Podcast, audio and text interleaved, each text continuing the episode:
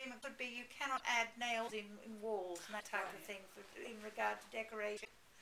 And I think the other thing might be that if there are any damages, you are responsible for the damages to the property. I think usually most tenants have a, a bond that you have to, to place when you take on the apartment or, or the house. And if there's any damage, then that is supposed to help cover the, the damage mm-hmm. costs.